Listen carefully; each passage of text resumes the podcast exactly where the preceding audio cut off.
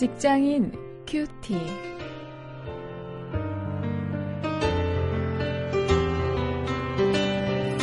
여러분 안녕하십니까? 3월 14일 오늘도 마태복음 13장 16절부터 23절까지 말씀을 가지고 오늘은 우리의 말씀 생활을 한번 돌이켜 볼 수 있는 그런 말씀을 나누도록 하겠습니다.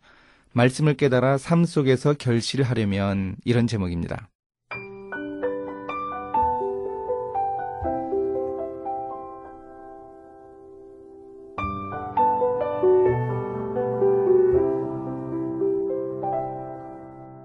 그러나 너희 눈은 봄으로 너희 귀는 들음으로 복이 있도다. 내가 진실로 너희에게 이르노니 많은 선지자와 의인이 너희 보는 것들을 보고자 하여도 보지 못하였고 너희 듣는 것들을 듣고자 하여도 듣지 못하였느니라. 그런즉 씨 뿌리는 비유를 들으라. 아무나 천국 말씀을 듣고 깨닫지 못할 때는 악한 자가 와서 그 마음에 뿌리운 것을 빼앗나니 이는 곧 길가에 뿌리운 자요. 돌밭에 뿌리웠다는 것은 말씀을 듣고 즉시 기쁨으로 받되 그 속에 뿌리가 없어 잠시 견디다가 말씀을 인하여 환난이나 핍박이 일어나는 때에는 곧 넘어지는 자요.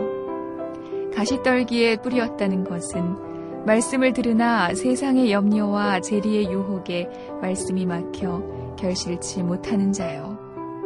좋은 땅에 뿌리었다는 것은 말씀을 듣고 깨닫는 자니 결실하여 혹 100배, 혹 60배, 혹 30배가 되느니라 하시더라.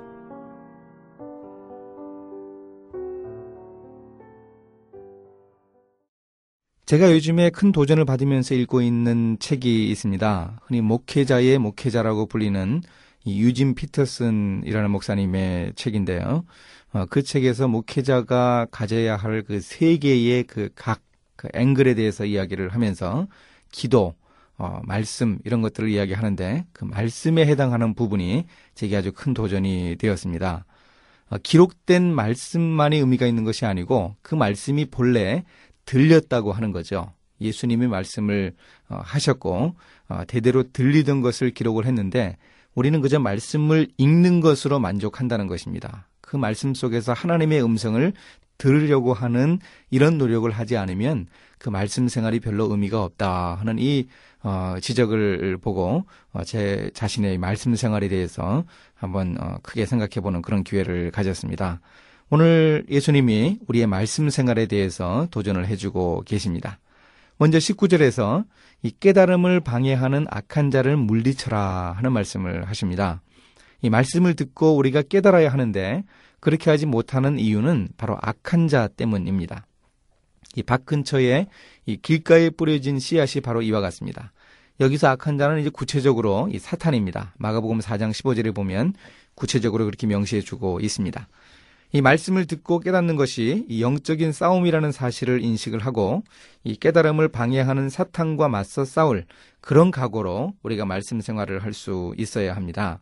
우리의 직장 생활 중에 이 말씀을 깨닫지 못하게 방해하는 그런 요소들을 한번 좀 우리가 열거해 볼 수 있으면 좋겠습니다. 우리의 일이 많은 경무, 이것도 우리의 말씀 생활을 제대로 못하게 하죠. 또 나태함, 타성, 불신앙, 바로 이런 모습들이 어, 우리의 깨달음을 방해하는 악한 자에 해당될 것입니다. 우리 나름대로 그런 것들을 한번 찾아보고 어, 정리해 볼 수 있기 바랍니다. 또 20절, 21절에서는 환란이나 핍박을 견디라고 우리를 권면하십니다. 이 돌밭에 뿌려진 씨앗인데요. 이것은 처음에는 싹이 납니다. 하지만 이 뿌리를 깊이 내리지 못하게 되죠. 어, 그것처럼 이 환란과 핍박이 있을 때 넘어지는 사람이라는 거죠. 우리 인생을 살다 보면 환란은 틀림없이 있습니다. 아무리 행복해 보이는 사람이라도 그 나름대로 고통이 있고 어려움이 있게 마련입니다. 어, 그 어려움을 견디어낼 수 있는 믿음이 필요합니다. 우리가 이런 믿음을 주시도록 간구할 수 있어야 합니다. 이런 믿음이 있어야 우리가 우리에게 닥친 그 환란을 이기고 말씀의 결실을 맺을 수 있다는 사실을 우리가 반드시 기억해야 하겠습니다. 또 22절에서는 이 염려와 유혹을 극복하라고 예수님이 이 비유를 통해서 권면을 하십니다. 가시떨기에 뿌려진 씨앗이죠. 어, 바로 이 가시떨기에 뿌려진 씨앗은 잘 자라다가 아, 잘하다가 이제 그 가시 때문에 기운이 막혀서 더 이상 잘하지 못하는 것인데요. 세상의 염려, 또 재물에 대한 욕심으로 인해서 열매를 맺지 못하는 사람을 비유합니다. 이런 염려와 유혹을 극복해야 우리가 말씀을 깨닫고 우리의 삶 속에서 수많은 말씀의 열매들을 맺을 수 있다고 하는 것이죠. 어, 한번 가만히 생각을 해 보십시오. 어, 과연 무엇을 염려하십니까? 어, 우리가 그 염려하는 것, 어, 그것을 극복해야 합니다. 깨달은 말씀을 실천하려고 노력을 하면서 우리에게 에, 다가오는 이 염려와 염려와 유혹을 극복할 수 있어야 하겠습니다. 어, 이렇게 말씀을 깨달아서 우리 삶 속에서 결실하게 하기 위해서 정말 어, 옥토에 뿌려진 그런 씨앗이 되기 위해서 어, 이런 그 방해 요소들을 제거할 수 있어야 우리의 말씀 생활이 제대로 설 수 있을 것입니다. 이제 이 말씀을 가지고 실천거리를 찾아봅니다. 무엇이 나의 말씀 생활을 방해하는가 정확히 좀 진단을 해볼 필요가 있겠습니다.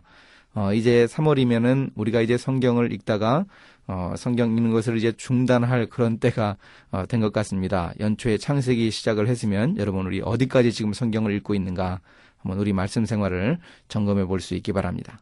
또 앞으로 말씀을 통해서 얻는 깨달음과 또 실천한 것들을 한번 잘 적어보면서 어, 우리가 그것들을 되새겨 볼 수 있기를 원합니다. 이제 함께 기도하시겠습니다.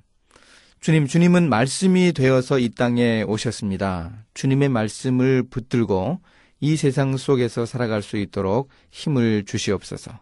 말씀을 들을 수 있고 깨달아서 제 삶 속에서 결실할 수 있게 인도해 주옵소서. 예수님의 이름으로 기도했습니다. 아멘.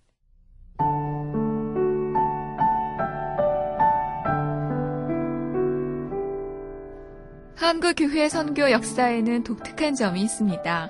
1885년 공식 선교사가 한자에 토를 단 신약 성경을 손에 들고 입국하며 뿌듯해 했습니다.